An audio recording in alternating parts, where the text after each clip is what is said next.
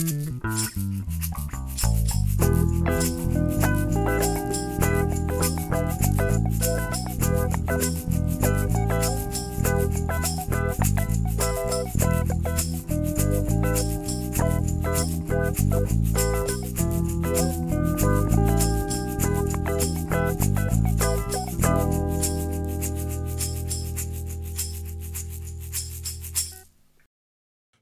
and welcome to Pods Like Us. I'm Martin Quibell, known to my friends as Marv, and this time I'm speaking with Jason from It's Not That Bad. Hey, Jason, thanks for speaking today. Martin, thank you so much for having me on, and thanks for squeezing me into the schedule when you could. That's fine. I've I've enjoyed the the, the quick deep dive into all things. Um, well, I'm not really going to call them bad films because they're not all that bad. I, I, guess it depends on what your definition of bad is. It's because there are some films where we watch and go, yeah, this is bad, but our, our whole basis is that the critics are going to say one thing, and critics are notoriously harsh, if you will. It's almost like they're they take pleasure in finding the most eloquent way of calling a movie crap, and that's not necessarily indicative of the actual movie that they're seeing. Well, I've seen films where people have said that about them, and then I've watched them and I've thought, you know, I enjoyed this in the film, I've enjoyed that in the film, and it's usually the lesser known or the lesser liked, um, should we say, comic book related films where I'll find something I'll think, do you know what? I enjoyed that and I probably enjoyed it a bit more than the glitz and the glamour of the, shall we say, more well-known superhero stuff. Well, I mean, a lot of it depends on the property, and more often than not, we we consider what we like to call the weight of expectation. You know, when you think about the, the first three phases of Marvel films, if we're talking comic book films, you know, everything was really so good except for like one or two. Um, I, I could pass Thor: The Dark World any day. That's the only Marvel film I think I've fallen asleep to more often than I've watched the whole thing. But you know, there was this. It was the newness to the concept. You know, and I think DCEU got a lot of flack for trying to mimic the Marvel method, if you will, by, you know, jumping right into, all right, then we're going to do Justice League and then Justice League Part 2 and Darkseid right away. It's like, no, no, let's build it up a little bit. Let's build up the, these characters, which is why I think you know a movie like the first Wonder Woman film and the first Aquaman film got better receptions, and then it started to go downhill from there. Um, there is a weight of expectation, but if you're going to take a, a look at a film like Eternals and you're going to try and compare it to Infinity War, don't they are two separate films and if you allow yourself to um, take away the weight of expectation that you get coming out of something like Endgame and Infinity War, then you can enjoy the film a bit more. And then also take into the sensibilities. You know, you, you go into a Chloe Zhao film, you know you're going to get a, a, beautifully shot, well acted film. Um, but maybe not the pacing of something like the Russo brothers and something that they would direct there's i think part of the problem too when you get franchises like that you have different directors throughout and it's you're going to have different feels for different films. I think that's what marvel did well in the first part is that you know the ant-man films they were heist films. Yep. Uh, captain america winter soldier and civil war were more thrillers with a lot of action in them. Um, bit of espionage. Exactly. You could sit there and say no it's it's a genre film just happens to be in this universe and that's kind of what the comic books were to begin with but i think that's why some of the smaller lesser known um, properties are well received because they're new they're fresh. I'm waiting for them to do some of the uh, some of the westerns that that they used to do back in the day at, at, Marvel, and possibly some of the old war war comics as well that they used to do. Because I, I mean, if you go back far enough, you know that we're supposed to be talking about films here, but you've you've pulled me in now, and I'm, I'm a comic book nerd. Um, so sorry, not sorry. sorry, not sorry. And um, so if you go back far enough in the history of of Marvel comics, Timely Comics, or whatever, you go far back enough, and the same with DC. You go back far enough, there was a variation there, huge variation. So you'd find that, like I said, you've got westerns, you've got war, you know, like war stories where you've got actual armies, and they, these weren't related to, for the most part, weren't related to that superhero type of thing because you also had romantics as well. But so there's a whole wealth of material there, uh, but they just seem to be working on that.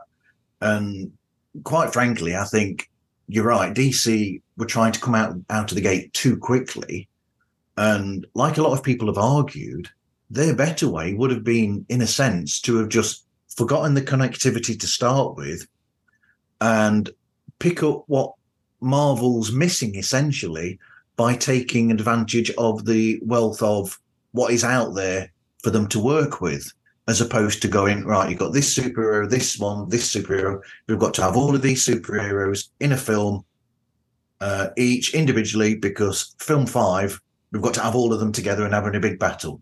And that was like pushing it a bit too much.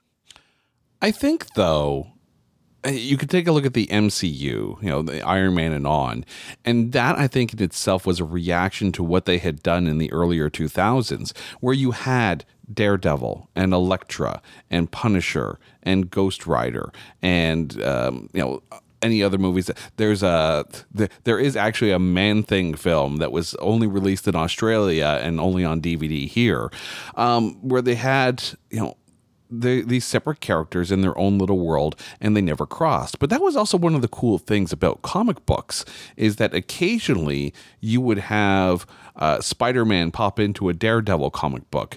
I mean even when marvel had the transformers uh, you would see i think it was like the third or whatever episode or issue of the the comic book, there's Spider Man on the front cover, you know, slinging up Megatron. It's like you could have that possibility.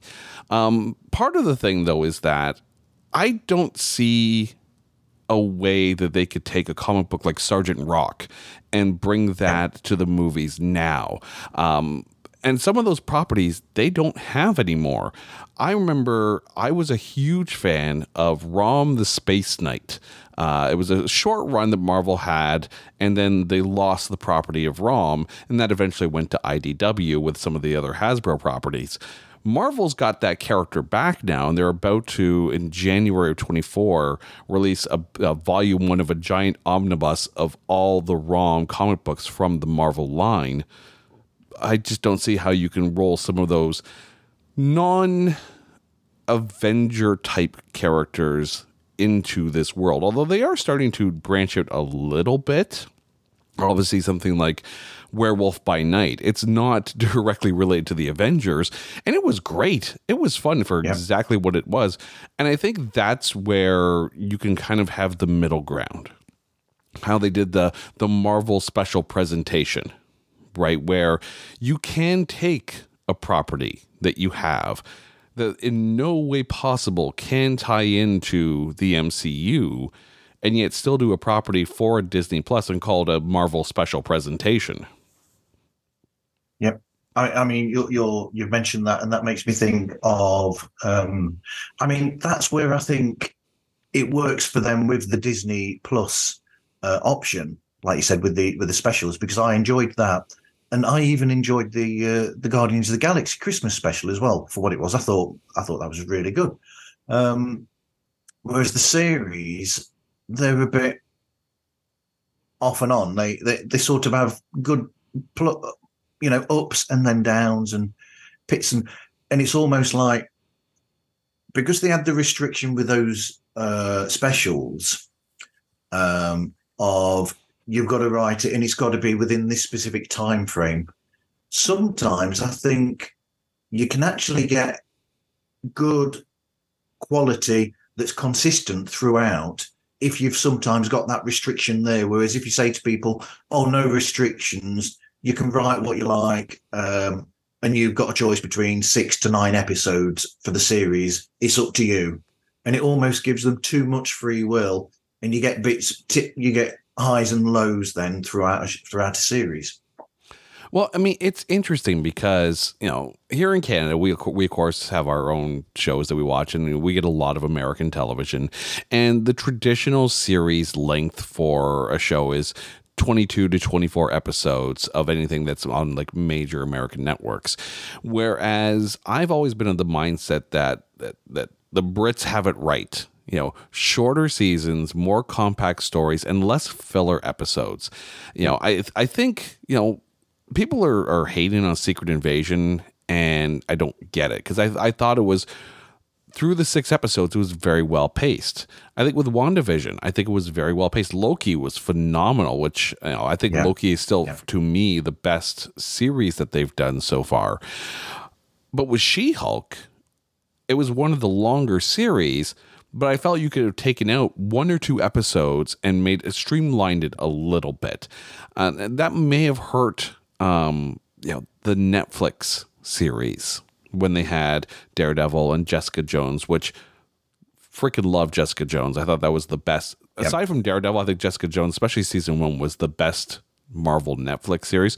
But Luke Cage and Iron Fist just felt too long. Like they were trying to shoehorn it to 12 episodes when sometimes six is perfect, a perfect amount. Yep. Yep. Absolutely. Um, anyway, we, we have already gone off topic.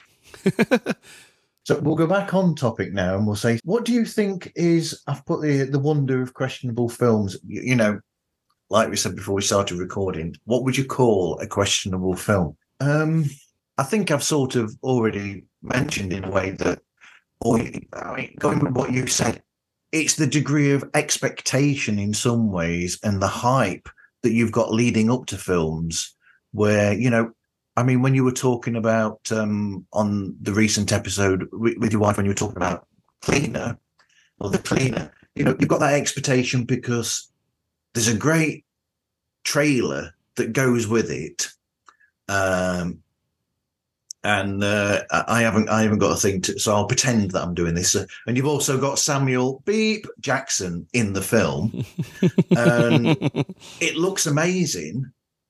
But because you've seen that, it's got Samuel L. Jackson, and you've got all these bells and whistles, and you think, oh, this is really going to be such a great film um, recent Star Wars films, for instance, then you know you think, oh, this film is going to be this good, and you go in with this expectation, and if you'd gone in with no expectations at all, you might have enjoyed the film better because you wouldn't have had that level of expectation. You'd have gone in and you'd have been like, well, that wasn't half bad a film, but because you've got that hype leading up to it, it's not reached that hype level. It's down here a bit further. There are a number of movies where the trailer has completely and utterly overhyped the film. The first yeah. movie that comes to mind is a movie that uh, we almost walked out of. Uh, it was The Dead Don't Die. And I remember, like, directed by Jim Jarmusch, you've got Adam Driver, uh, you've got Bill Murray, you have a phenomenal cast in it. Um, and the trailer made it look to be so funny and so quirky in almost a Wes Anderson Life Aquatic with uh, with Steve Zissou kind yeah. of feel. And then you get to there and you start watching and it's like this is slow and boring. And the best bits were in the trailer. And you're like at what point does the pain stop right? Um, I, I, think with movies, especially ones that were released straight to DVD, um, yeah. there's th- there's a stigma, and you can see that with you know movies that are made by Netflix now or straight to streaming, where there's a stigma to it. Oh, it's not good enough for the big screen. Oh, it's you know the budget doesn't justify the marketing budget required to get people into the theaters. And with a movie like Cleaner, which is a phenomenal film, it's very well paced, very smartly written. It's one of those great little whodunit type films. Um, with a few twists here and there, and a really good cast, and possibly the best use of Eva Mendes that we've seen in a film. Because there have been a number of films we've covered, and she's in it, and they so misuse her. Here, they actually nailed it. But straight to DVD or straight to streaming does not dictate the quality, but you know maybe there's the there's the dichotomy though. You know, a film with a big cast and a big marketing budget that goes to the theaters, and you expect it to be this big experience, and you go in and it's boring or monotonous or or not what you thought. You know, you get that sometimes where you watch a movie, it's like, oh, it's gonna be feel like this, and you get there and it's like, oh, it's completely different. Eh, I'd like to call it the event horizon phenomenon, yeah, where yeah. you watch the trailer and like, this is a brilliant sci-fi theory, and for three quarters of the film, it is. It's a great sci-fi film, and then it turns into uh, a, basically a space slasher flick, like horror slasher type thing. And you're like, whoa, whoa, whoa! We just took a wrong left at Albuquerque, and all of a sudden we're we're down this road. You know, the thing about straight to DVD or straight to streaming is that in a weird twist, your expectations are lowered because of that. Um, unconscious bias of the quality of the film based on the release of the media.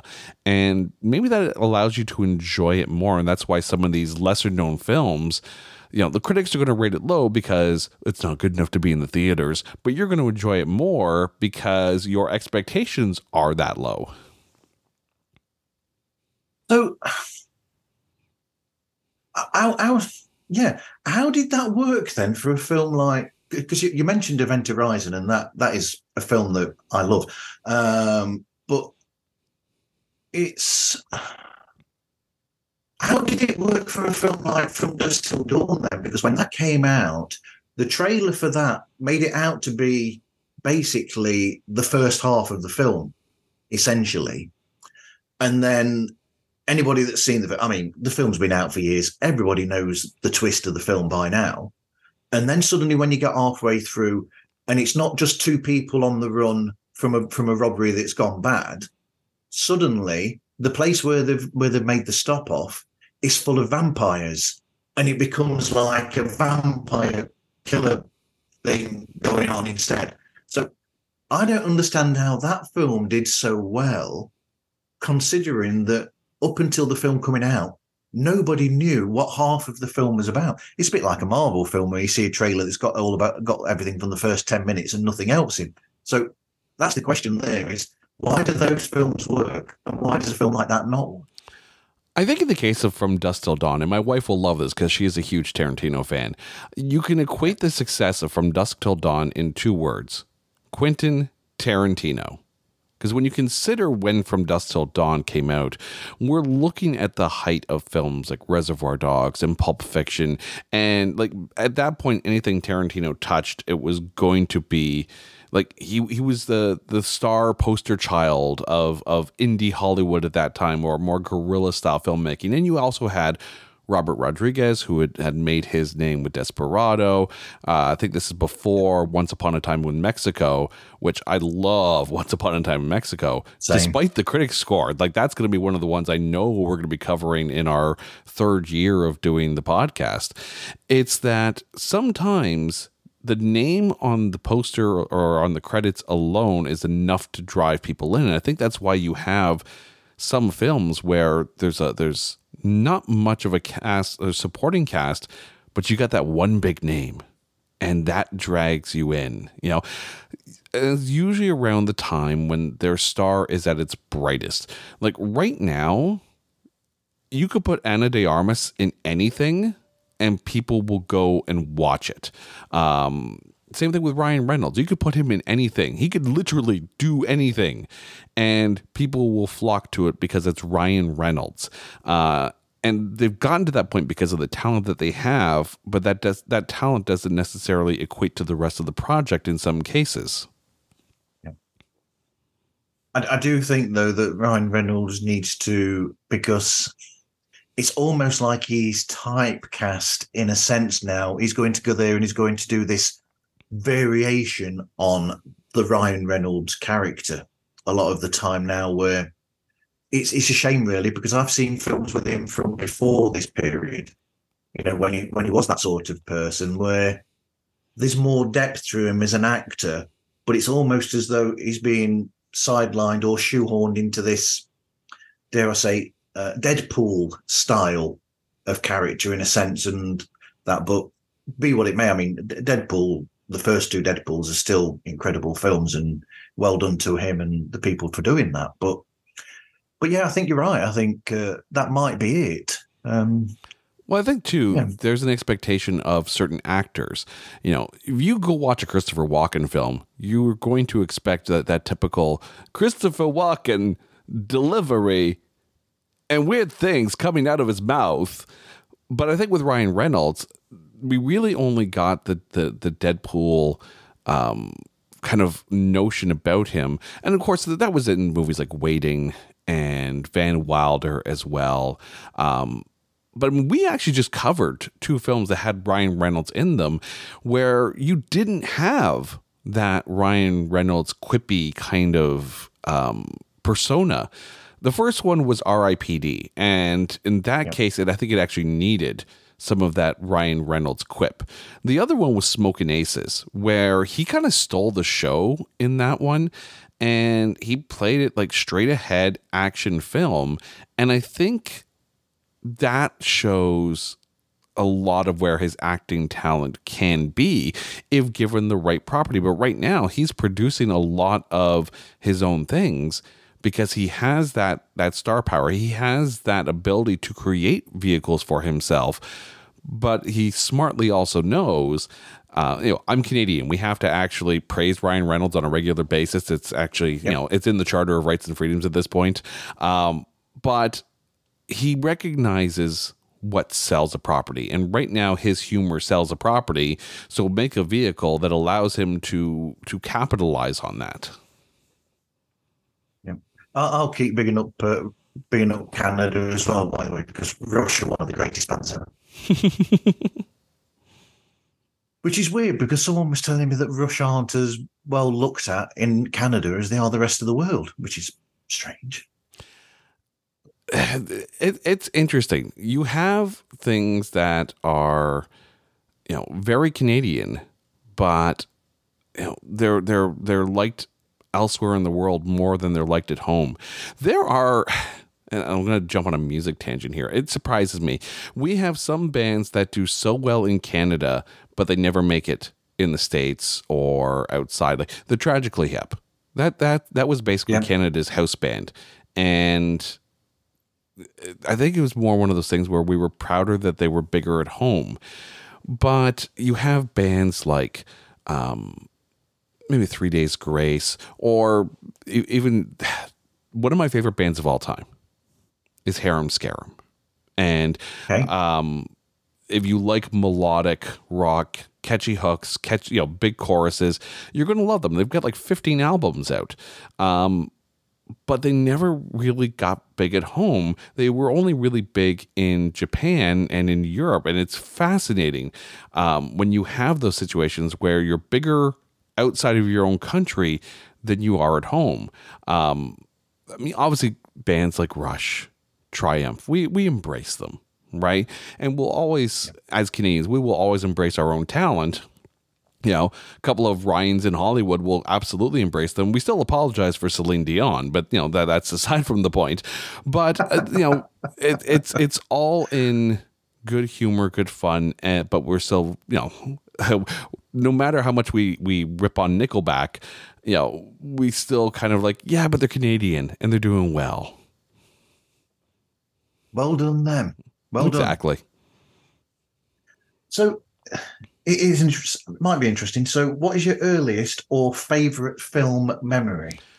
I still remember some of those early films. Like going, you know, my mother brought me to the theater a lot because she was you know, a big movie buff as well. So I mean, I remember being taken to to see the first Star Wars film in the theater, and I remember seeing movies like uh, E.T. and The Black yeah. Hole uh, you know, t- speaking yeah. of Disney films, I, I, remember you know being taken uh, to to go see the toy at the drive-in movie theater.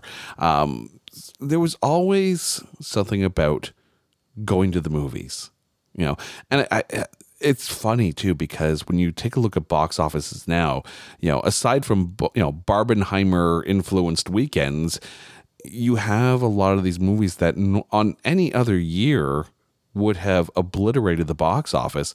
But I think the streaming services and the speed with which those movies going to the streaming services has changed everyone's concept of it's taught people patience.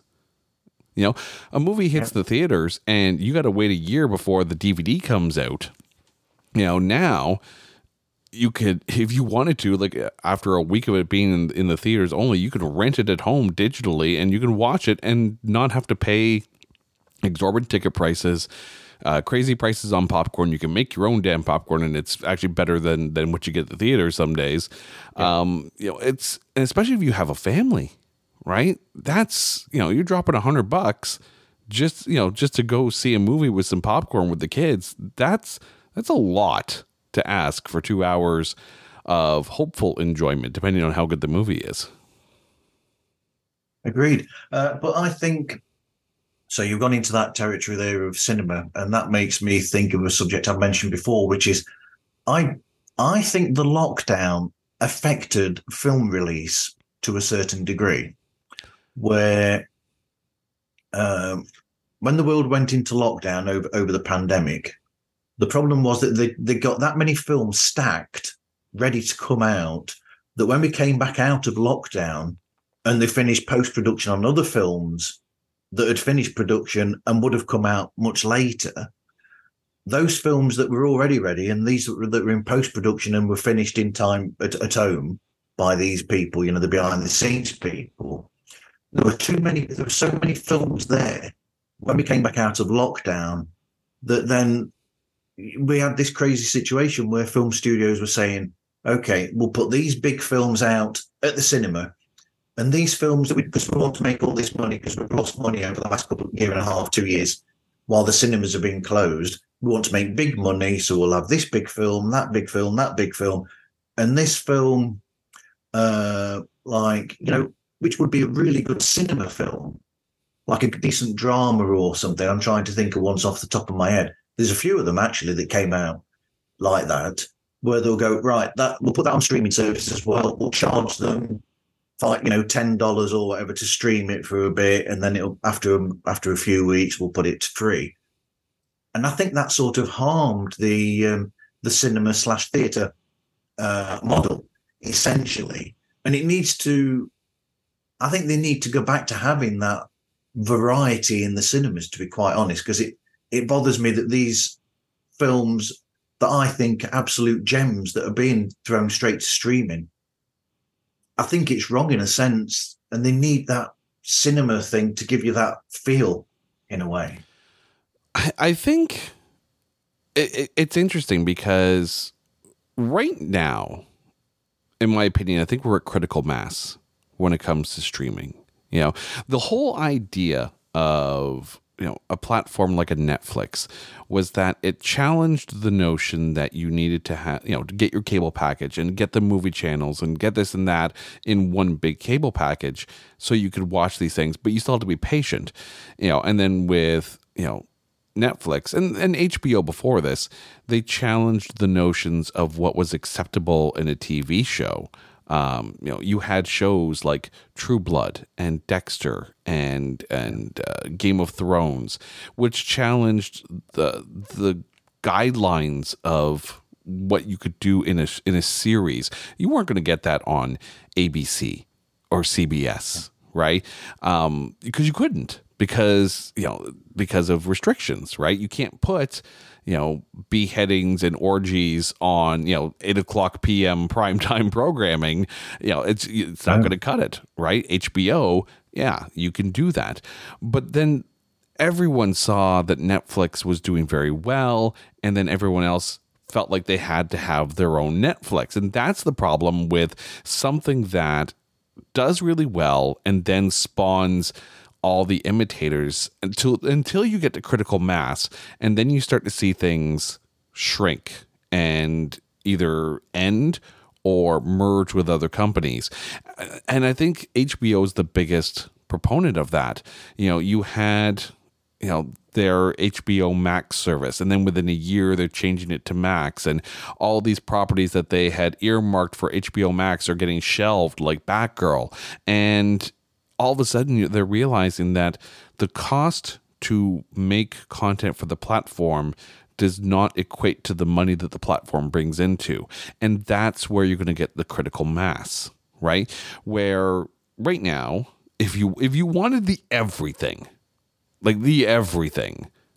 You'd be paying more than your cable package, you know, because it's like Netflix and Apple TV and uh, uh, Prime Video and uh, Hulu if you're in the States, Disney Plus and Paramount Plus and Peacock and BritBox and uh, whatever else is out there. And then you have your fast networks too, the, the ones that are free, like Tubi and Pluto and um, yeah. Plex. And there's, and if you have a Roku device, there's the Roku.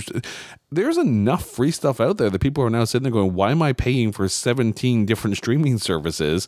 Um, and it's a shame because some of them are really really good.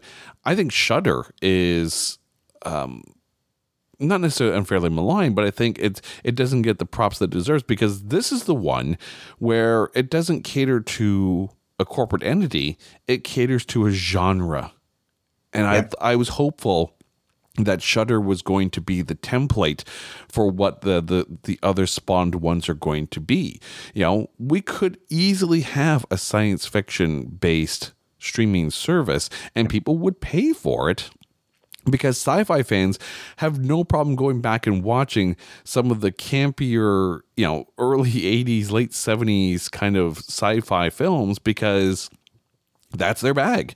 Same thing with Shudder. Yeah. They have no problem going back and watching some of these lesser known horror films because it's the genre that they're buying into, not necessarily the corporate name attached to it. But even then, with the corporate name ones, like you know, you mentioned the Disney Plus.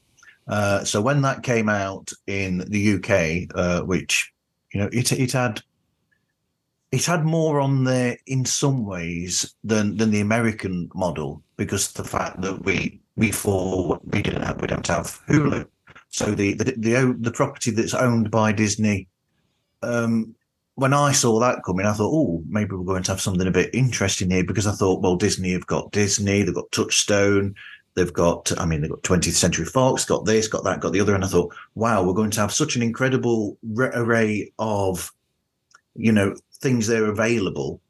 But then it's sort of like not quite this bit's where the big question was, oh, we're not going to put that on there, we won't have that on there. And even now, it's like there's huge gaps of film, it's like they can't make make the minds up whether they want to be open for everything or if they want to stay, you know, we're the family friendly company or it's like the it's almost like um yeah, I, I don't know how to explain it. Schizophrenic in a sense. Do we want to be this? Do we want to be that? Um, whereas I think they should just the whole lot.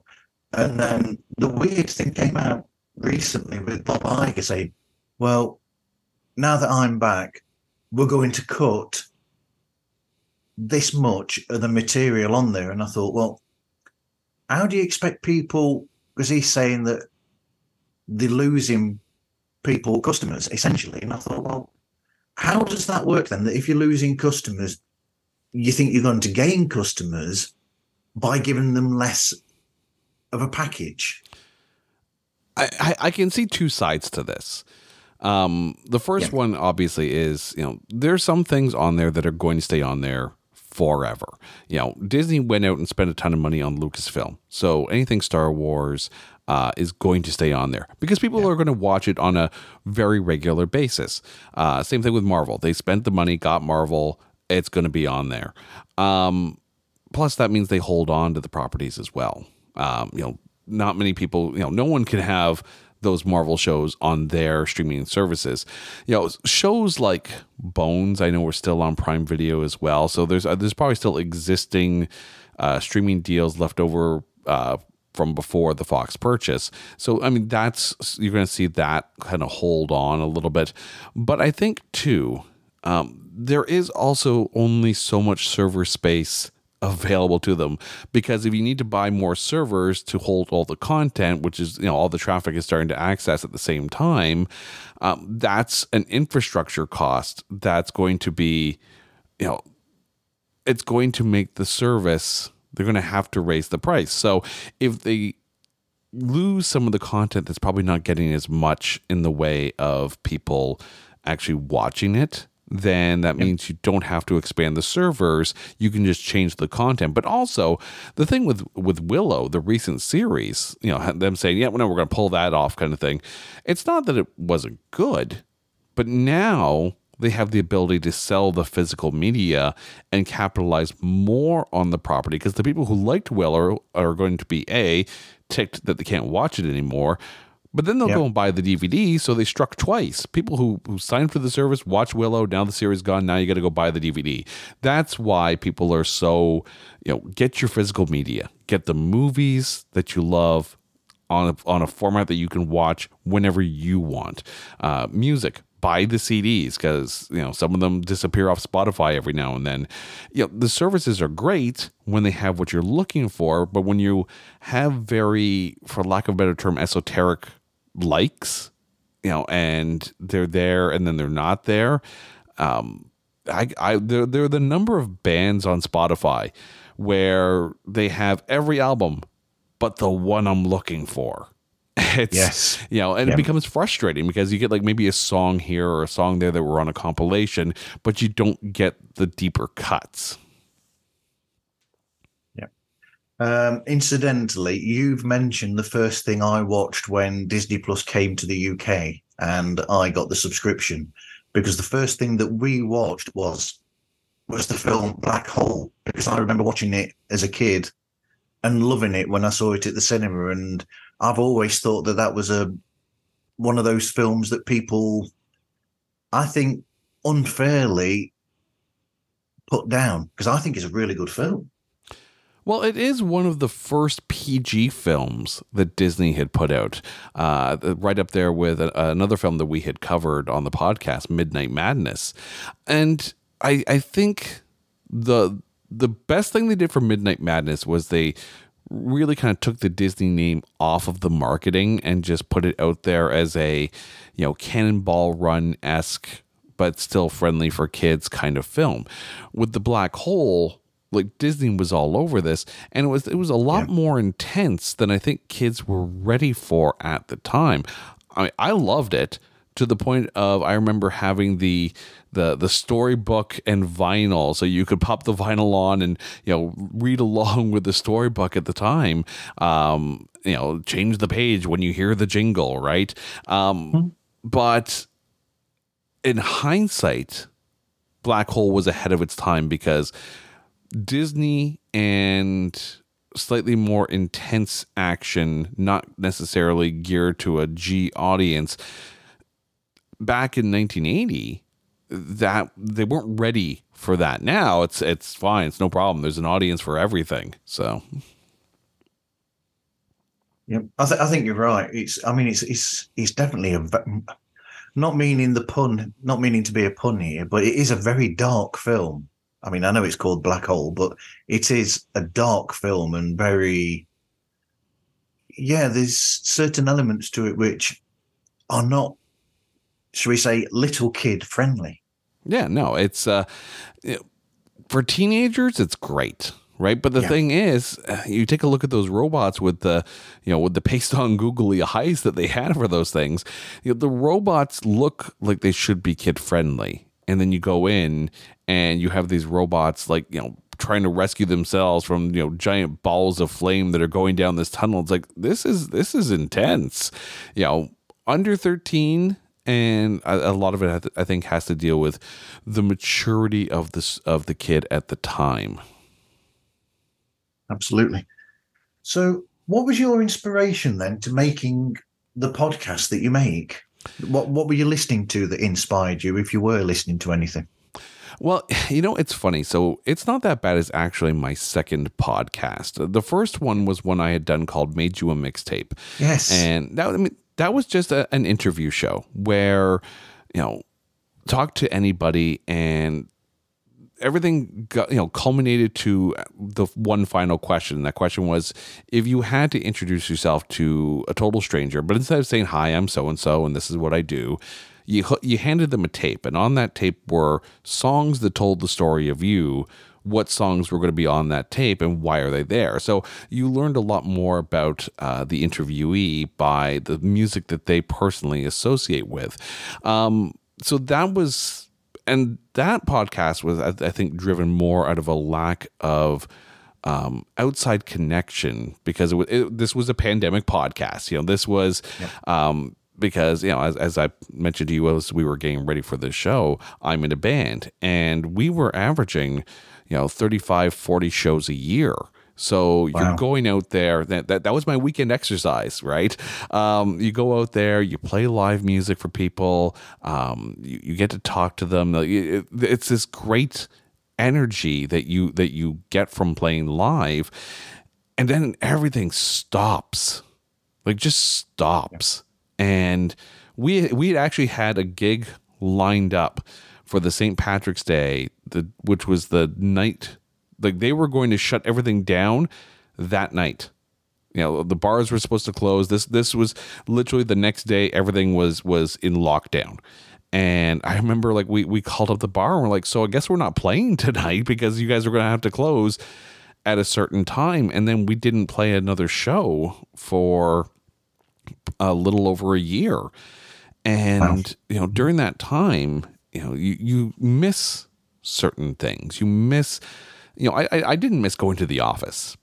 That was fine. I like no. working from home, but you miss the going out energy and not having that ability to play live and create something, you know, at that level. It's like, okay, I need to do something.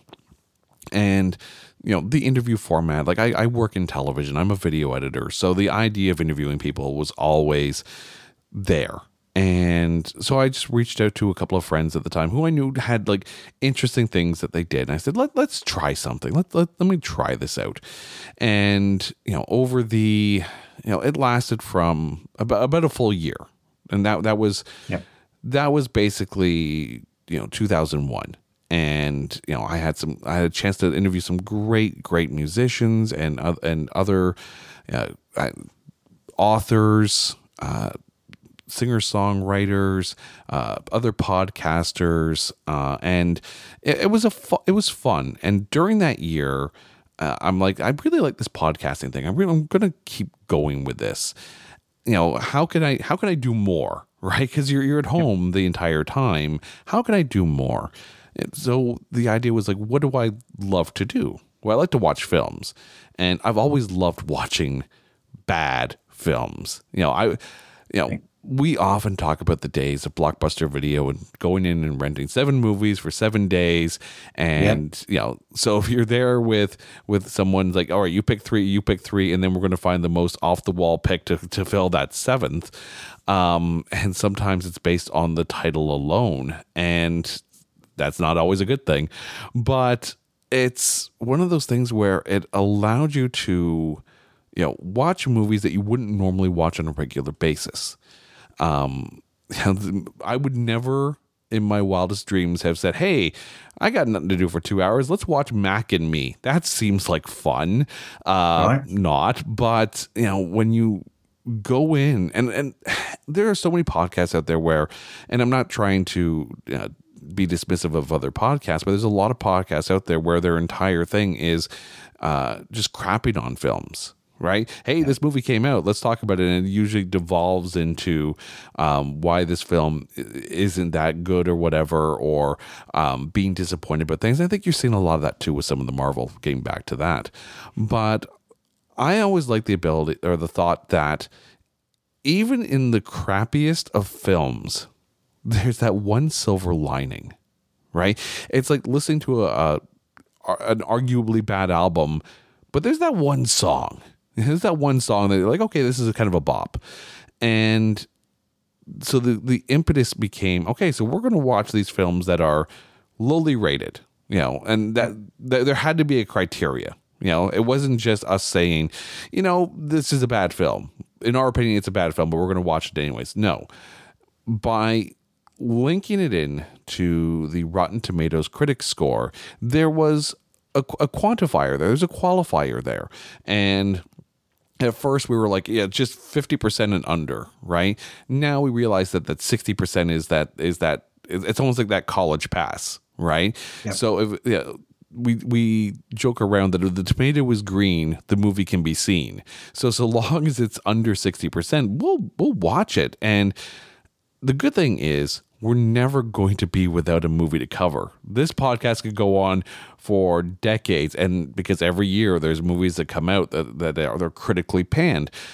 But I love the idea of trying to find the good things to say about it and looking at it in a way in a positive aspect because it's surprisingly when you go into a movie looking knowing that the critics have panned it but looking for something good about it you actually find yourself enjoying the movie more. And even the ones that are that are so bad you sit there and go oh this is horrible but it's fascinatingly horrible. Like i remember we did an episode on samurai cop which Okay. is such a bad film. Like it's poorly made it's poorly acted it's poorly written but you find yourself enjoying the unintentional camp quality of it. You know, the, there's a fight scene where the guy's wig falls off because he cut his hair mid production, not knowing there were going to be more shoots.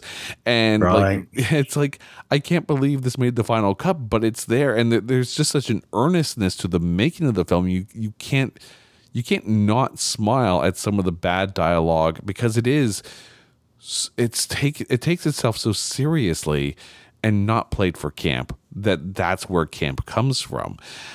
You know the nice thing too is you know the shows the, I, I did an episode on like episode one on mega shark versus giant octopus. So definitely Yep. not anyone's you know you know idea of a good movie. Um and i just did it solo just to just to try it out just to trial run it. And then you know a couple of guests from podcasters that I had either talked to or guested on their episodes. Um, the guys from Playlist Wars, uh, Brian Colburn and Gomez, they they've been so super supportive um, throughout the the a mixtape run, and now it's not that bad. And now my other music podcast, there can only be one. Um, you've got Greg from Movie Date Night. He comes on on a regular basis, and I got to know him by guesting on the Moral Combat podcast and doing a couple of episodes with them. Um, so it's we've created this small little group that has, you know, kind of, you know, jump at the chance to to hop onto the show, have a laugh, watch a bad movie, but yet sit there and really enjoy aspects of the film. Uh, and it, it's a very supportive circle too. Like. Know, again, I, I mentioned you know uh, Brian and Gomez from Playlist Wars, and now they have their own shows with my weekly mixtape and the Sleevy G Show, and you've got Sean Faust, who's a musician from New Jersey, who pops onto the show every now and then, um, and we have an open door policy too. Like, if you want to come on the show, eh, drop me a line, right? Like, pitch a movie. You know, so long as it's an under 60% tomatometer, you know, come on to the show because the whole idea of it is if someone has pitched a movie, it's because they're passionate about it. So they're going to come in with this I will defend this film mentality, which always gives a more positive feel to the episode. And you find yourself, like, even if you went into the film skeptical, you find yourself caught up in the you know infectious energy brought on by someone who's ready to defend a film themselves. Yep, it's it reminds me that of um, so an, an episode of Stuart World Order. He had uh, Bill from Bill Reads Bad Reviews and Sean from Review It Yourself on, and they were shocked when Sean gave um, what was it Batman and Robin ten stars because he really does like that film a lot. batman and robin eh I'm going to call Sean back up. Yeah, because I, I mean, I remember going on to uh, to defend it yourself on on his show there ta- and talking about Yeah. the pirate movie, you know, which you know I freaking love the pirate movie. Um, Yeah. and he actually he had never seen it, and he went in and watched it. And he's like, "This is gloriously fun." Right? It's you know it's critically panned, but it's gloriously fun. Um, but that's the thing, right? Like every podcaster that I have dealt with so far has been um, very positive and very welcoming and helpful. And I think it's because, you know, especially over the last three years, we've all lost a little bit of that connection that we had with the outside world. And here you have people from around the world really um, Yeah. able to meet in the middle and discuss things that that move them like we're not a political podcast and i don't ever want to be a political podcast like even if the, we talk about a movie where someone has you know in the history of their life gone on to for lack of a better term warrant being canceled like anytime Jeffrey Jones is in the film, we we actually stop and say, okay, let's let's pause for a second here. We're going to talk about Jeffrey Jones, but we're not going to talk about you know what he did in his personal life because you know just because he's a horrible person doesn't mean that the performance in the film isn't bad. So we we limit the conversation to just the performance in the film. You know, you can uh, you can uh, disagree with a musician's political standpoint and yet still think that the song is pretty good. Like I don't agree with pretty much anything Ted Nugent says these days, but I'll still rock out to Cat Scratch Fever. You know, I'm not gonna I'm not gonna burn a Yeah. CD, right? It's you know, it's you can separate the art from the artist, and that's okay. Um, yeah, I, I, should have listened. I should. I wish you'd given me that advice did a Beatles podcast recently because they were talking about uh, Rolf Harris, who is very questionable nowadays, and I avoided joining the conversation. I feel bad about it because it's almost as though I was. I felt wrong doing that in a way. And you've got the same thing now with you. You can reel them off like the Jeffrey Jones, uh, Kevin Spacey, for Mhm. instance. You've got the same thing there with questionable things with him, but there's no arguing that he was an incredible actor in Seven and American Beauty and films, you know. But yeah, like you said, you've got to separate when you do these shows, you've got to be able to separate that from the artistic side, essentially. Well, it's like the and and I, I again I was listening to to one of your episodes recently, and you had on, and I, I think it was episode one thirty five. I can't remember the the name of the podcast that they did, uh, and they were talking about the idea of never meet your heroes. And I remember one of the guys was talking about uh, his brother worked in film, and um, it, got to meet this guy. That's like, oh, that must have been cool. It's like, no, kind of a dick, right? And then all of a sudden you realize that oh, you're you're the way you then look at that that actor or whatever might be a little tainted, if you will. You know, with someone like Kevin Spacey, um, there are you're right. There are films that will always stand the test of time. And before the allegations came out, uh, you were very happy to watch it, and Yeah. th- that art, you know, you enjoyed it. You know, and then you know, the, the the real person kind of peeks out from behind the curtain, and you get to see a little bit of what you don't you didn't want to see. But that doesn't mean that the film is any worse. You if you can disassociate the art from the artist, then you can continue to enjoy the art that you love. Like I'll still watch The Negotiator. I think it's a great film and he's great in it. Uh, a lot of his films are great in it. Um, you know, that's where we could we draw the line. We're not going to ever on the podcast evolve into moral uh, moral arguments about an actor when all we're talking about is their portrayal of a fictional character. Yeah, absolutely. I'll learn from that now. I'll not do it again. Thank you. But um, and then you starting the podcast. So as you lead up to it, um, what sort of research do you do, and do you have a specific structure that you follow during the show? Well, it, it's funny the the structure of the show really was cemented um, right off the bat from the first episode. Um, Yeah. I, I wanted to have a tease for the show. I wanted to have some little fun little blurb that we kind of geared everyone up before the show music comes in, you know, and then, you know, introduce the guest, talk a little bit, and then we do what we call trailerize. And, you know, I'll, I'll admit I'm, I'm, you know, inspired by Honest Trailers. I, I like their YouTube channel. Um, but we don't we don't do a, a, a starring section like they do. We we don't change the name of the movie like they do at the end. You know, it's just basically at first, I think the first six or seven episodes, all we did was we read either the Netflix description or in one case uh, where we covered Destiny Turns on the radio, we literally read the back of the VHS box and went from there. Um, but now, because I enjoy, you know, writing in a funny kind of way, I, I have fun with it.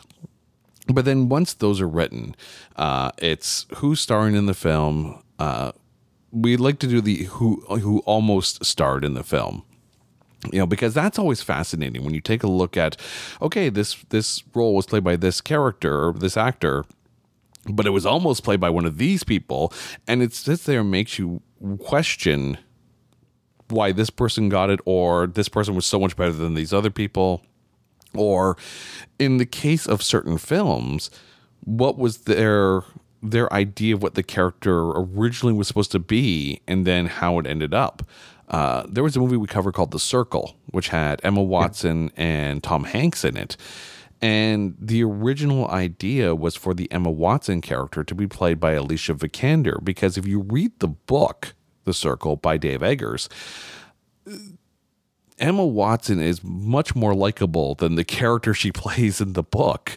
Um, Yep. So if they were going to stick to the source material, Alicia Vikander would have been a better choice. But because they changed the tonality of the ending of the movie from the way the book ends, and the main character becomes much more likable, then you want someone like an Emma Watson who is a really likable actress. Um, but then it's a lot of you know the research itself is based on who's in it, who made it, what was the budget, because sometimes the budget is fascinating to look at. Um, and then, you know, the Razzie Awards or the Stinkers Bad Movie Awards, or sometimes like actual accolades. And, you know, there's, it gives you a background of the impact of the film before you get into talking about the film. You know and then we just break it down and we go through actor by actor and then we talk about certain other things that that are important to the film. When we did tron legacy um, we had to talk about the daft punk soundtrack because it was such a big part of that movie that made that film as good as it was. Um, there were some there was one film we did the immaculate room where i think my mvp was actually the cinematographer of the film because you know you're basically shooting this in a in a blank white room so you don't really have much to work with but this the the dop on that film made that film so freaking good and you know Yeah. that's that you know we we get to kind of um you know, tee up some of the, the the the creatives behind the camera at that point as well, because sometimes it's them that make the film that good. Um, and then really, it's you know you boil it down to who is your your MVP, because that's always fascinating. Because three people can watch a movie and they can have different takeaways as to the best part of that film. So whoever you know they choose as their MVP, it might not always line up with myself or anyone else on the show. Yeah, I mean, you you, you touch on it on, in the in your show a lot. I mean, I mean, you even mention it in the in the trailer that there are people behind the scenes. You know, people have put their have worked hard on these films, and in a sense, just writing them off is almost sweeping aside all the hard work that they've done, in a way.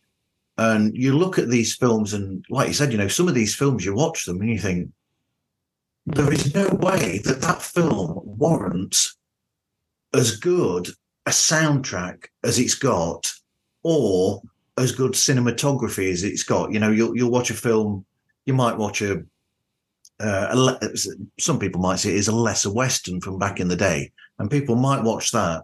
So you watch it and you think, oh god, well they're a bit wooden with the acting, the dialogue's a bit on the duff side or whatever, but and then you go from that, and then suddenly it'll pan out or it'll zoom out from from the cowboys on the on the horses. You'll zoom out from that to the vista, and you'll think,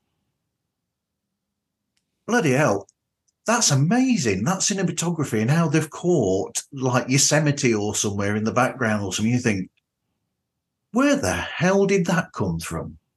Oh, absolutely. I mean, you know, people will sit there and rip on The Last Jedi, but when you, you take a look at the cinematography on that island that Luke is on, you know, I guarantee you, anyone who went to watch The Last Jedi sit there going, I would really love to visit that island, and just see what that island is like, or even you know the scene where we're, they're on like I guess what's like a salt world because you know the the ships are flying and the you know got the red dust kind of like visually it's it's a it's a remarkable visual to see on the big screen, and you know part of it is kind of you know I, I'm a video editor by by profession, so I have you know. I, I've been behind the camera in one form or another since I was like 13 years old. So, and I'm not going to say how old I am right now, but it's it it's it's up there in years in working in TV in one form or another, and I have an appreciation for directors and cinematographers and audio designers and composers. I'm a musician as well. So, you know, I can completely appreciate and kind of get sucked into the soundtrack at times. And, you know, I, I've never worked on a big film. I've worked on smaller productions, but I've never worked on a big film. And I know the passion that goes into making these projects. Even even films that don't end up going anywhere. You know, it doesn't negate the work put in by the people behind the camera. And, you know, I'll never be as good an actor as the people that we see on our screens. I'll never be as good a director as the people behind the lens and making those visuals. You know, Uh, maybe one day I'll get to edit a film. I don't know. That'd be nice. But I'll never be, you know, until I get practice, I'll never be as good as some of the editors that put together those films and really make sense out of, you know, the the notes on the paper and the the different takes on on camera. So, you know, I approach these films knowing that, you know, there's enough noise out there that maybe one day you know one of these actors will hear the show and you know yeah we we we call things out like plot holes and whatnot when they need to be called out um, but that doesn't detract from our appreciation of the art and the work that went into the art Absolutely. Yep, definitely. So, how do you record and edit the show? I'm guessing you do it much like we're doing now uh, by, you know, some form of, you know, online like Zoom, Zencastr, uh, Riverside, and those sort of things. So I'm very fortunate. My wife is uh, an absolute gem and has supported me through, um, you know, whether it be by being a guest on the show or by saying, "Okay, you need you need those microphones. Go buy those microphones." So we have a little basement recording studio here at our house, and you know, I have these, you know, people are going to laugh, but the microphones that you're hearing us on right now and on the shows, those are forty dollar microphones that we bought off of Amazon. Um, Wow. Now, don't get me wrong, I, I spruced them up a bit in post production, but you know they're not expensive microphones. That the art to me comes in the editing itself. But we record on a, a Zoom PodTrak P8, which allows Yep. us to have multiple microphones plugged into it, as well as a USB channel, and record those channels separately. And then I'll take everything into post production and you know sweeten the audio from there, and and really go through the editing process. And then anyone who's calling in, or like you know, as we are right now, I use Zencastr, but I don't use the recording on their end because now, I mean, it was great before the change. You know, we had unlimited audio recording, but now you only have two hours per month. A month. And so I save that two hours for whenever we do one of our grading on a curve specials, um, where that's where we have like five people on, uh, and rather than talk about how good the movies are, we'll take five movies in a category and rank them in amongst themselves. Um, so we, the first one we did was superhero films. Um, but the movies we talked about were Superman 4, The Quest for Peace, and Catwoman, and Elektra, Jonah Hex, and Green Lantern. No one is ever going to say that Jonah Hex was their favorite superhero film of all time. But in that group of five, it might rank uh, someone something's got to rank number one. So and that that that's always a fun one. We have a lot of laughs during those specials but that's where i save the that two hours of recording. So i just record the channels on my board onto an sd card and then i pop that into adobe audition. Um bit bit of a uh, bit of a spoiler here but you will be hearing my opinion of the film jonah hex in an episode of Stu World Order coming up, but I don't know when it is. The strange thing about Stu is that he records his his episode so far ahead. So we recorded it, I think, in June, or it might have even been May. And he says, "Oh, this will be coming out late October, beginning of November." I think that's when it's coming out. But yes, I uh, I got to talk with him about the film Jonah Hex, having watched it for the first time for that first that that is planning goals like shout out to, to, to the podcast that you know I, I'd love to get to the point where I have that much advanced recording like taken care of because then you can allow yourself to you know take the week or two vacation and then not have to cram to make sure that you have those releases uh, put out. I mean, you know, with any creative content that you put out there, the goal is consistency right? And yeah.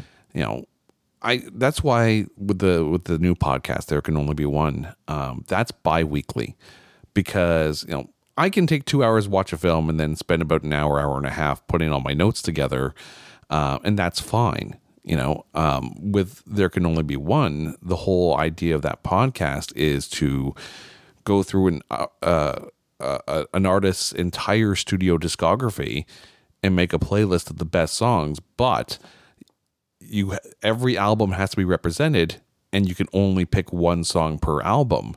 So in some cases, you're listening to 15, 18 studio albums and, you know, then doing all your notes after that after you've made your playlist. You know, some artists it's fine. Uh, I just recorded um, Led Zeppelin as an episode. Yep. You know, that's only 9 albums. You know, so that's that's not that hard to to go through. And those albums aren't necessarily that long, but then you get, uh, I think the second episode I did was Tom Petty, and that's 18 studio albums, you know, because we also um, did the Mudcrutch albums as well, because he was on okay. those albums.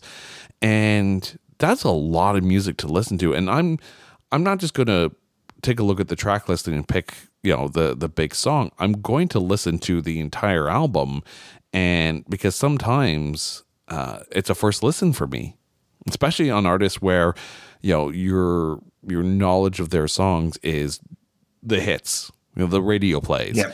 Um, yeah. But it, I love deep cuts. Sometimes those deep cuts stick with me. Um, sometimes it's easy. It's like, yeah, I know that album. I've listened to that album a million times. I know exactly what song is on there. Um, we did an episode on Metallica, and I didn't even have to think about the Black album. Like, yep, that's that's that one right there. Um, but yeah, no, it's uh, it, it, it's that consistency. So for Stu World Order to be able to have episodes recorded that far in advance, that that's a testament to smart planning and good podcasting at that point. So, you know, I've, I've never had the chance to to to talk to to the Stu World Order podcast, but they have my complete and utter um, props from here. So, yep, Stu's um, Stu, whole thing is uh, a comic book film, um, and and it's so he get he got me to pick three different films, or well, he didn't. He got me to pick three numbers, so you don't know what those films are until he comes back to you with what three what three films they equate to, and it's always changing as well. He'll, he'll randomize it every time. So when he's had one film already picked, the numbers get changed around. So, and then so he picked, I picked three films, and that's the one that I chose out of the three.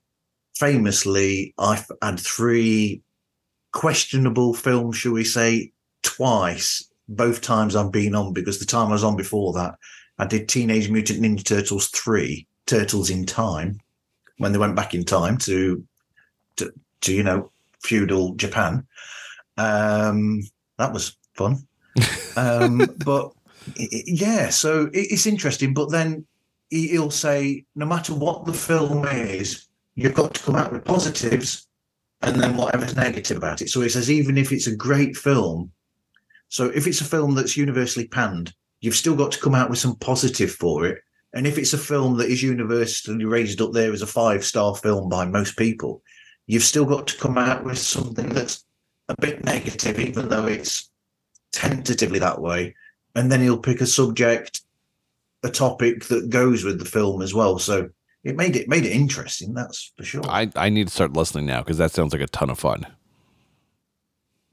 That's why I'm, I went on about it is because it it fits your whole thing entirely there. And Jonah Hex, I I actually enjoyed quite a bit. Um, so it, it, was it was actually a first watch for me when when I had to watch it, and that's the funny thing. You know, some of the films that we cover, it's we we've watched it ad, ad nauseum, and because we love it, and it, you know that's when we take up our pitchforks and, and defend the film to you know to the death. But some of them. Yeah are first watches and especially when when a guest comes on and they pitch a movie it's like i can't believe i've never actually watched this like um, I can't remember who came on. Uh, uh, sorry, it was the the Dragons of Genesis podcast came on, and we talked Empire Records. And yeah.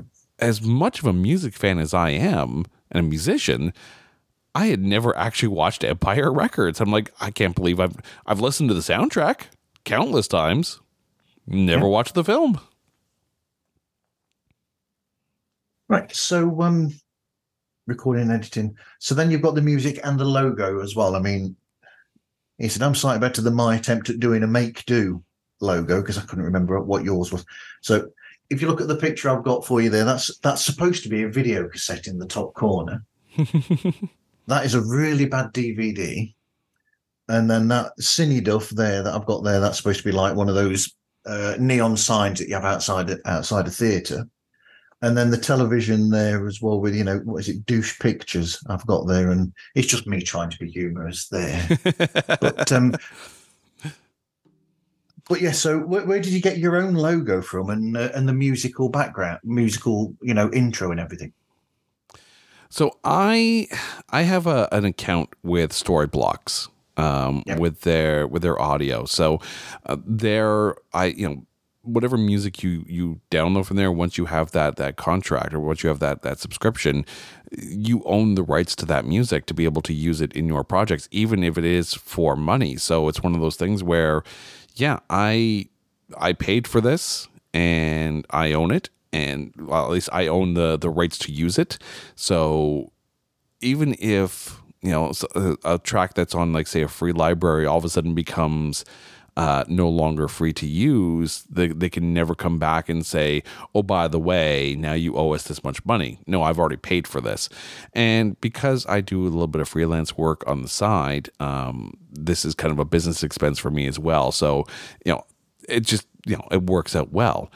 And then with the, uh, with the artwork, it's, I went to Pixabay which yep. you ha- you know you have free pictures that you can get there and found a film strip picture you know, a little bit of film scratch on it, and then I just popped it into Photoshop, colorized it a bit because it, it was just black and white and you know shades of gray then, so added a bit of red to it and just the font over top of it. That's you know, it's it's a simple enough logo and the, the, the name of the show is is right up there on Front Street, so it's easy to recognize exactly what's going on. And um, and then with the the different episode icons, you know, I've basically got that that film strip as a border and just take a, a bit of the movie poster to fit into the square. So when it's on Spotify in your car or on your on your phone, um, you can see the bit of the movie poster in the framing with the title of it on there. So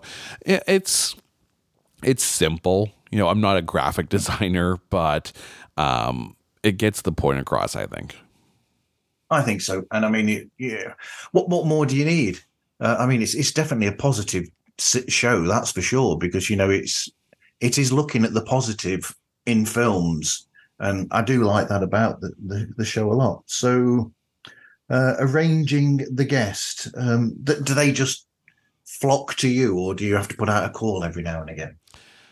I, I'm very fortunate that there's a number of recurring guests um, the majority of the shows feature my wife, um, who loves watching a bad movie as much as I do, and uh, you know, she and I got together in broadcasting college. So this is something okay. that you know we both studied how to you know make shows and you know do audio and the like. So this is you know th- this is something that, that that she and I grew up doing you know, not necessarily in a podcast format, but at least, you know, aimed at television. And this is a way for uh, for us to enjoy the same hobby together as well. Um, and then, you know, as I mentioned before, you know, there, there's a recurring you know list of guests that come on you know uh, gomez is going to come on greg is going to come on for movie date night um, I also teach at a broadcasting college. So I tell my students that if they want to, you know, maybe get some reps or just to to have fun and talk about a movie, they they're more than welcome to come on to the show and and and pick a movie. And really it's you know, I love when other podcasters come on because a they they know mic technique and it sounds good. Yeah. Um yeah. but it, it I love especially when you know you have uh, podcasters from different parts of the world because you're going to get different takes on things you know people are going to see movies very differently or sometimes uh, like with the movie legend it's like which version of the movie did you see? Um, and you you get those different perspectives on it. And uh, the fact that podcasting allows the ability for those shows to be heard literally around the world and to be you know to be able to get guests from the UK from the states from from wherever. And that's fascinating to me yep I agree with you I find this exactly the same thing that that, that is fascinating that is um so here we go the bit that I uh, the bit that I made up while we've been talking that you know about so I, I don't you know, you're starting to make me wonder whether I wrote written this one out correctly. Top five. What about what? What would you say the top five films that you think people in general, you know, are not looked down? Well, they're not looked at well by the majority, but you think you really enjoy yourself. Ooh. Yeah, I, I have very select choice in films. Um, okay.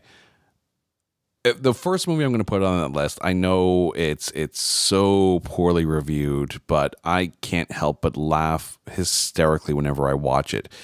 Is Kung Pow Enter the Fist? It is so completely out there, but yet the concept is still brilliant. You know, taking these these old films and uh, superimposing himself into these films, very much like Steve Martin did with uh, Dead Men Don't Wear Plaid. Um, yep. But then taking that concept and putting it into the martial arts 1970s vibe of those films. And it's just so out there. It's just so weird. And the jokes are completely asinine. But every now and then you want that every now and then you just want stupid fart humor and and and, and I enjoy that. That's I, I love that film, and I will I will defend that film to its dying day. Um, there was a movie that my wife Gary and I uh, saved for the fiftieth episode. Um, we wanted to to make that episode special, and that was Repo the Genetic Opera. This okay. is a this is a film that you know we saw the trailer for it on a, on a DVD that we had rented from Blockbuster. Um, so that's how you get introduced to a lot of different films. And, you know, here you have a rock sci- dystopian science fiction opera Okay. starring Paul Sorvino, Anthony Stewart Head, Alexa Pena Vega, Sarah Brightman, and Paris Hilton. And it's so good. But it's also like this is the film that we, we realized was kind of the the litmus test for our friendships and that uh, if you watched this film and you liked it, you were kind of our people. And if you watched it and you said, "What the hell is this?" Um, they might run or we might run, one of the two. But the music is so good. And Anthony Stewart Head is absolutely phenomenal. Like I, I like I know there was the musical episode of Buffy the Vampire Slayer, but I didn't realize just how good a voice he has. And like hold that that DVD up high. Like it's it's I really truly enjoyed it. Um other I've movies, got an album of his. right? Ah, movies that are that are really like there, there's so many of them. Tron Legacy. I think Yep. I I personally think Tron Legacy is better than the original.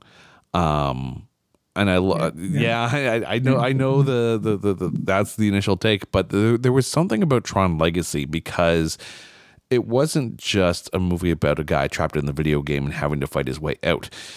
Yep. It was world building and you all of a sudden had a hierarchy in on the grid and you know instead of making a two hour action adventure, you had a two hour launch point for what could easily be a franchise. And then it did actually lead to the uh, Tron, I think it was Tron Insurrection um, uh, animated series. Yep. That I was- enjoyed that series actually. It's so good. what I saw what I saw of it, yeah. Yeah, speaking of Disney Plus, um, you know that that that is it's such a such a good series and built on the world building that was done in Tron Legacy.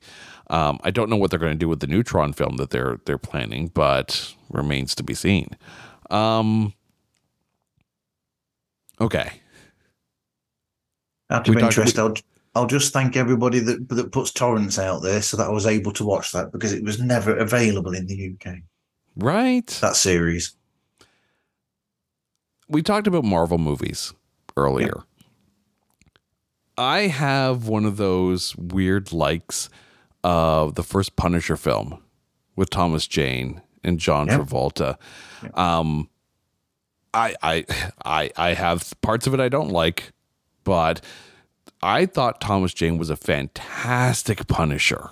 Like he had the tonality of Frank Castle down pat and you know John Travolta as this you know crime boss as, as basically the direction of Frank Castle's ire and revenge and that part of it they really nailed. Like there's a lot of parts around that film that that could be removed and it's a shame that we didn't get another John uh, Thomas Jane Punisher movie but I still think it was really really good.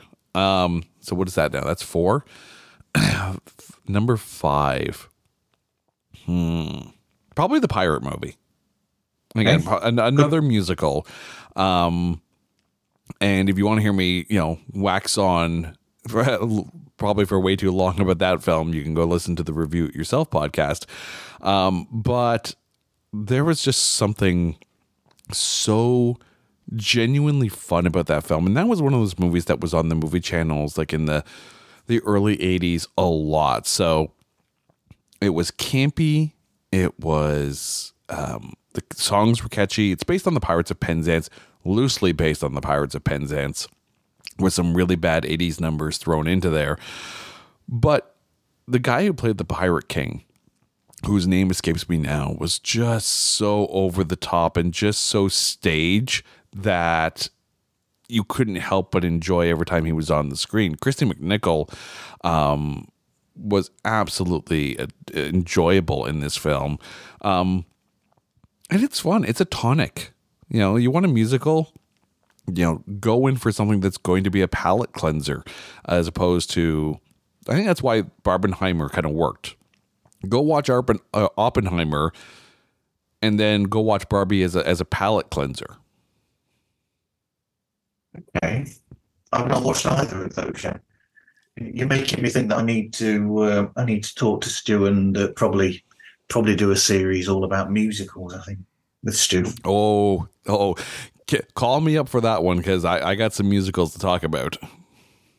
Because my favourite film of all time is a musical, which which is, but it's a film that's that's universally seen by many people as a great film, which is Singing in the Rain. That's my favourite film of all time. The thing with musicals is it's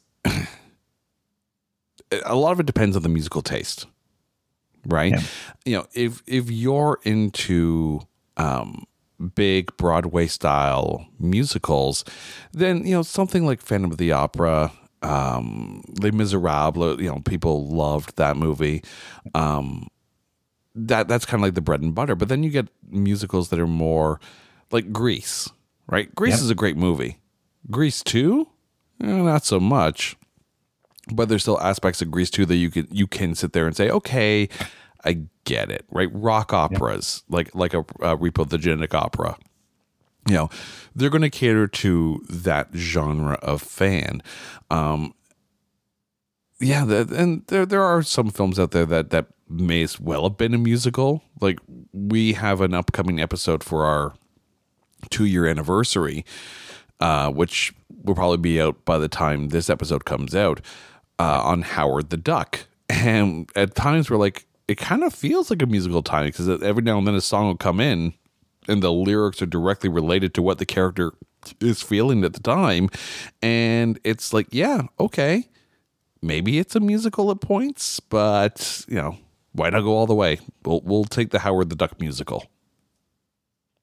You preempted what I was just thinking then, and I was just thinking, would would would Howard the Duck have worked better if they'd just gone all out and made it into a musical? And by the way, to everybody out there, Howard the Duck is a Marvel character. Howard the Duck was not going to work in 1986 No. because you know you're two years after the Temple of Doom, you're three years after Return of the Jedi, and George Lucas is a producer on the film, and you know again the weight of expectation, right? And they went in and made a Howard the Duck film as well as they could, right? but I don't think the appetite was there, probably from Marvel side or from Lucasfilm side, to do a Howard the Duck musical because, you know, that's not what you were doing in 1986. You know, they, No. the goal was to take this Marvel character and build that world. And it, it, it's funny too when you when you do the research on that film, and you realize that because of the box office bomb of Howard the Duck, it actually indirectly led to the creation of Pixar. It's you realize that even in the worst of, of results come the best of of outcomes. But I think now, you know, like people have been talking about doing this, you know, Avengers musical number that they had in Hawkeye and turning that into something at, at Disney theme parks. You know, I'd, I'd go see that in a heartbeat. But if they came out and said, you know, we're doing a special present, a Marvel special presentation of Howard the Duck the musical, people would lose their ever loving minds. And you could argue, in a sense, that the Guardians of the Galaxy holiday special had a little bit of that musical feel, especially off the top. I mean, we we were singing that I don't know what Christmas is, but Christmas time is here song for months after that came out. Like it was, a it's a catchy as hell song, but b it's it perfectly fit the character considering how much music meant to Star Lord. Yeah, absolutely. I mean, that's that's one of the great things about that. So, what advice would you give to anybody starting their own podcast? The, the very first thing I'm going to say is do not put any weight at all into a podcast's analytics. It's Yeah. you know it takes time to get any sort of numbers, and there is no, you know, there's no magic button. There's no magic wand. There's no special sauce that you got to put on something that's going to make it take off. It's time and repetition and consistency. And even that in itself might not ever come out. Like we are closing in on 100 episodes and two years.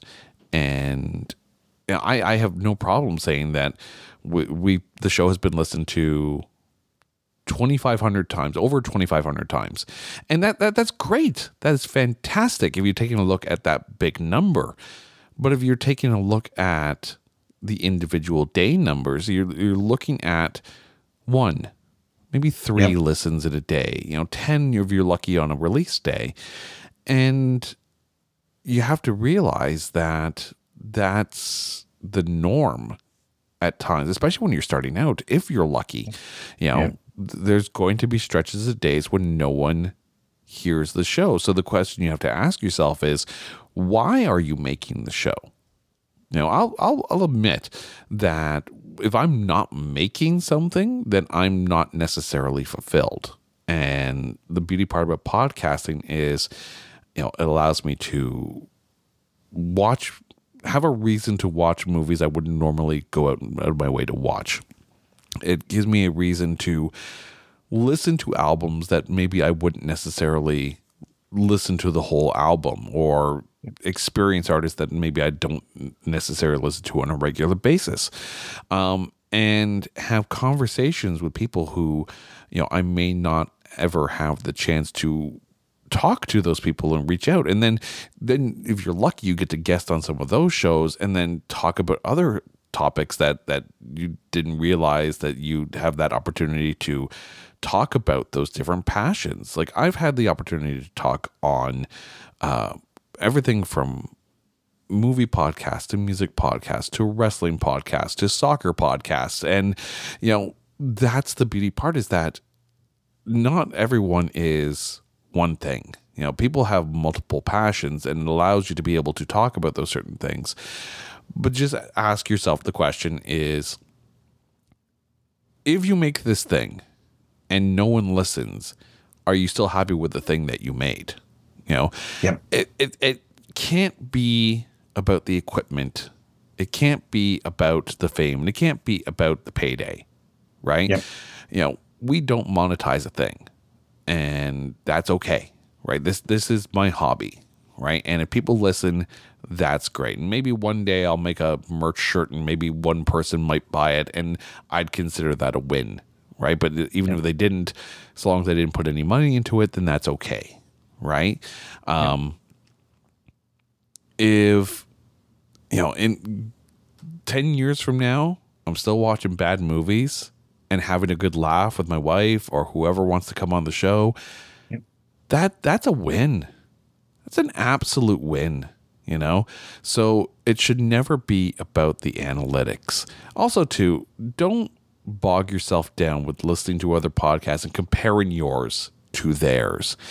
There's going to be podcasts out there that have better mics, better editing, better production value, um, better guess. That, that doesn't matter, right? No, no. Did did you make something? Yes.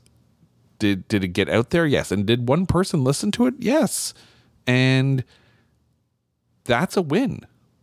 You know, one of the podcasts I listened to when I first started podcasting, and it was uh, David Tennant does a podcast with. Yes. And yep.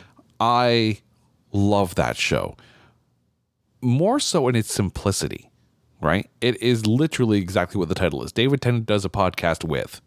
Yep. Right.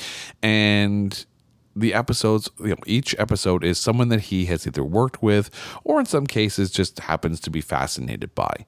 You know, like obviously David Tennant, you know, his episode with Michael Sheen, people are going to tune into that because staged has been the greatest thing that ever hit television, you know, in the last three years. Uh, still waiting for season three, by the way, here in Canada. So if David and Michael can kind of get on that and get that show over here, that'd be real nice. I'm sure he's listening. Right. Of course he is. Right. um, but the depth of the conversations, and especially the episodes with um, Billie Piper and Yep. Krysten Ritter, um, those were phenomenal episodes because there was just such a comfort in the conversation. You know, and the other podcast I'm going to mention too is is Brian Colburn's podcast, My Weekly Mixtape, because the thing with his podcast is that, you know, in execution, it's it's simplicity. You know, it's two people putting together a 20 song mixtape based on a subject, you know, and you go back and forth and you're trying to kind of match tonality and a feel. And this is how you would make a mixtape. But the thing is, when you're listening to the show, and this is the beauty of his podcast, and I've told him about this um, before. Um, the beauty of his show is that when you're listening to the episode, even if you're not involved, you find yourself playing along. You know, you're, you're sitting there, and you know, as the person's trying to figure out what song they're going to put it on, you're literally thinking of songs that you would put on the mixtape yourself. That's that that that it's a simple concept, but for him, it involves something that he loves doing, which is talking about music, based on something that he loved doing, which was making a mixtape. Yep. And when you're passionate about something, no matter who's listening, your energy is infectious to the listener. And if you're, I, I always say, and I compare this to when I'm, you know, on stage with my band, is that if you're having fun on stage, the crowd is going to have fun. If you're having fun in the conversation, the listener is going to enjoy the conversation more. It's just, uh, it's a give and take of that infectious energy that comes with it. So, you know, don't worry about the numbers. Worry about having fun. That's the the be all end all of it. Don't compare yourself to anybody else, and don't needle yourself on the quality of the podcast audio at first. You know, Yeah. uh, you don't need a seven hundred dollar microphone in order to be able to make a podcast. You can do it with something on Amazon. Um, you know, you don't need you know a, a, a super expensive audio board and super rig and racks with compressors and the like. You don't. You know, you don't need to spend money on uh, studio rental time and going to some place and having them record it for you. If you have a decent enough microphone and a computer that can record it, you know, maybe whether it be through OBS or Audacity or whatever free software that you can get, you can turn that into a podcast. And if you're passionate about what you're talking about, people are going to listen to you be passionate about it. Podcasting is about, you know, it's it's, it's about passion. You know, these these shows are made from passion. Uh, they are listened by people who share that passion. Absolutely. So, I mean, I was going to ask you actually what podcast you listen to, but you've just done that automatically. I kind of I kind of jumped ahead of the game, didn't I?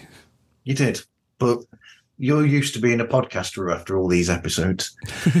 uh, incidentally, I actually put a list together just as a um, as a thing yesterday because I was talking to somebody else who does what is it? Death is not the end, and Mhm. his is about picking songs for the. You know, if you could score your your life, what would you pick? And I actually did pick um, just not not seriously, but I just picked eight songs and. Uh, as a, as a uh, just to get in get a response to this. So they include um, uh, Marillion, Queen, The Zombies, Rage Against the Machine, Anoushka Shankar, and others. Huh. Marillion right off the bat. I, I kind of like that. I mean, I'm a bit of a prog guy myself, you know, bands like Dream Theater and Queensryche. So, you know, you throw something from Marillion in there and yeah, I'm kind of on board. I will say it's the song No One Can. Oh, So the importance to that is, I mean, I hate to say this, I've got I've got a rough because I'm I'm down for doing an episode of somebody else's show now. Um, but so it's because when me and Louise first met, it was a song that was around at that time, and um, I don't think Louise is much into the progressive rock scene as such, which is why I was surprised because she had the the cassette single of it because back then we had cassette singles, and she had the cassette single of that, and it was sort of like I was already a fan of Marillion from back in the the days with Fish, and it was just a song that because I like Marillion a lot anyway, and then Louise liked this song. It's just a song that that binds us in a sense, if you know what I mean. It's got that sort of thing to it, which is why it would have to be on there because it's an important song for that reason. I I, th- I have I have a song that's similar to that, and I'll, I'll keep this quick because I know you've got another podcast record coming up there. Um, the first episode of There Can Only Be One, we covered Anthrax, one of the big four of thrash metal. And the reason why is because Anthrax, there's a certain song from Anthrax that is literally the reason why my wife and I are together. Let me tell the story here. So, we were both in broadcasting college, second year, and I'm in the edit suite. I'm trying to teach myself this new computer editing system, which was like the, one of the first versions of Avid. Um, so, to teach myself this, I tossed this short little Anthrax song called Cup of Joe it's off the Volume 8 CD. It's like a buck and a half at most, maybe only 40 seconds. Um, it's all about screaming about, I need a cup of coffee. And I just put some visuals on just to teach myself the process. And she sticks her head in the door and she says, Is that anthrax? Like, this is a deep cut of anthrax, like deep yeah. cut. And I turn around and I look at her and I said, and, and I'll apologize if, if you know, for swearing here, but I'm quoting directly here. I said, "You like anthrax? Fuck, marry me." Two years later, we were married. So right. that is, you know, like so that song, Cup of Joe, that is, you know, the what basically started my wife and I um, going out and, and and becoming a couple and then eventually getting married. And you know that is so many years down the road. But it, that's the reason why we picked anthrax to cover on that music podcast is like yeah who else are we going to start with? Absolutely.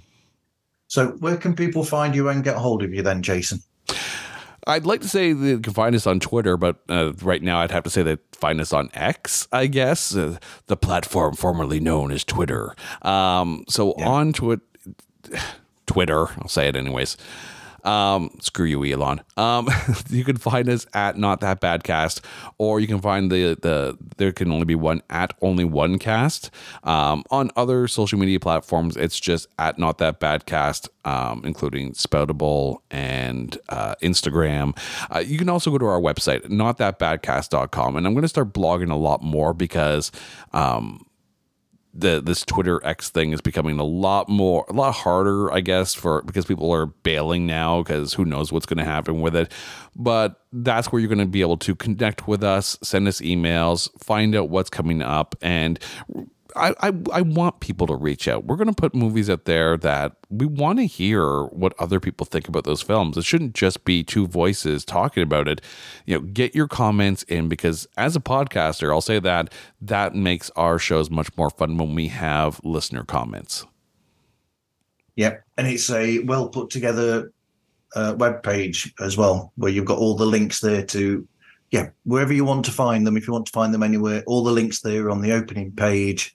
It's got details of latest episodes. So you can go there to find the episodes that you're after of of each show. And it's just yeah, it's a really well put together website. Much better than the one that I've done, that's for sure. Um, that, that means the world because I can't do a damn thing when it comes to web design. So this is me finding the easiest uh, template to use off of WordPress. Same. I'm on WordPress as well. So if you want to find me, um, you can find uh, pods like us on, well, you're listening to us. You can find us on any streaming platform. And we're also on, I'm going to say Twitter, Instagram, and um, what's that new one called again? Oh, Threads. Threads. Threads on Threads as well. And you can contact us through podslikeus at gmail.com. If you want to go to the website, themarvzone.org as well, to find any strangeness from me, then that'd be great. Anyway, thanks for speaking with me today, Jason. Oh, my pleasure, man. Thank you so much. Thank you very much. And thank you everyone for listening. And hope you listen again to another episode of Pods Like Us.